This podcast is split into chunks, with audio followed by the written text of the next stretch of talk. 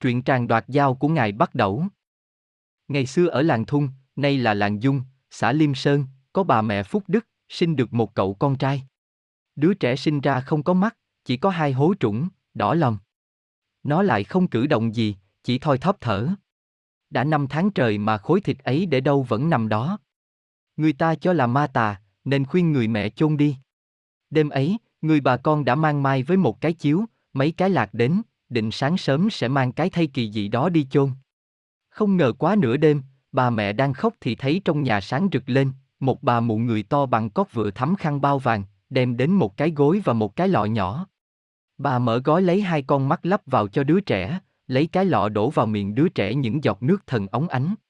Sáng ra, người ta thấy đứa trẻ hồng hào, khỏe mạnh, hai mắt long lanh. Lớn lên, đứa trẻ trở thành một đồ vật vô cùng tài giỏi. Đồ vật đó sức khỏe như cá kình, nên người ta gọi là Đô Kình.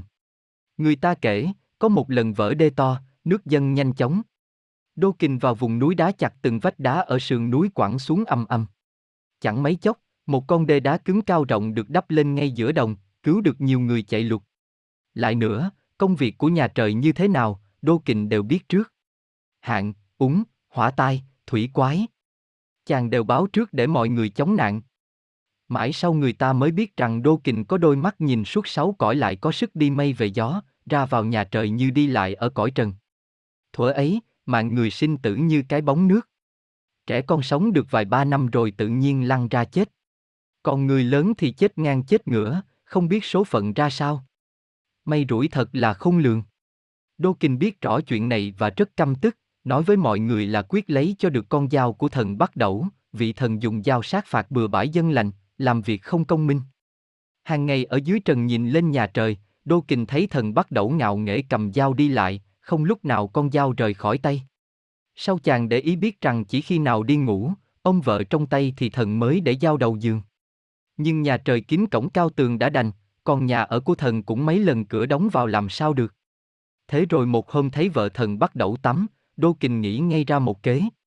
Chàng vội treo lên cây muỗng cao nhất, rồi nhảy vọt lên trời. Chàng đạp mây gió ào ào, khi tới nơi, chàng bế thốc vợ thần Bắc Đẩu ném tòm xuống ao. Thần Bắc Đẩu vội vã bỏ dao, lao xuống cứu vợ. Nhanh như cắt, Đô Kình vồ lấy con dao và phóng ra phía cổng nhà trời. Bắc Đẩu cứu được vợ lên thì mất dao. Thần biết mắc mưu của chàng đô vật trần thế, vội vã đuổi theo. Chẳng mấy chốc, thần đã nhìn rõ người đô vật cầm dao phóng như bay xuống cõi trần. Thần hóa phép ra một dãy núi đá lớn trước mặt. Đô Kình lao đầu vào làm một quãng núi đá vỡ tan và qua được. Thần lại hóa phép ra trăm ngàn con rắn cuốn lấy chân Đô Kình. Đô Kình vung dao chém nát như đàn rắn. Bí thế, thần hóa ra màn lửa cháy đùng đùng trước mặt Đô Kình. Đô Kình phóng vọt qua như gió, lửa không bén kịp. Lúc ấy thần đã tiến sát Đô Kình, chỉ còn cách liều mạng túm lấy chàng đô vật, giật lại con dao. Nhưng mỗi lần thần giơ tay ra thì Đô Kình lại vung dao chém tới tấp.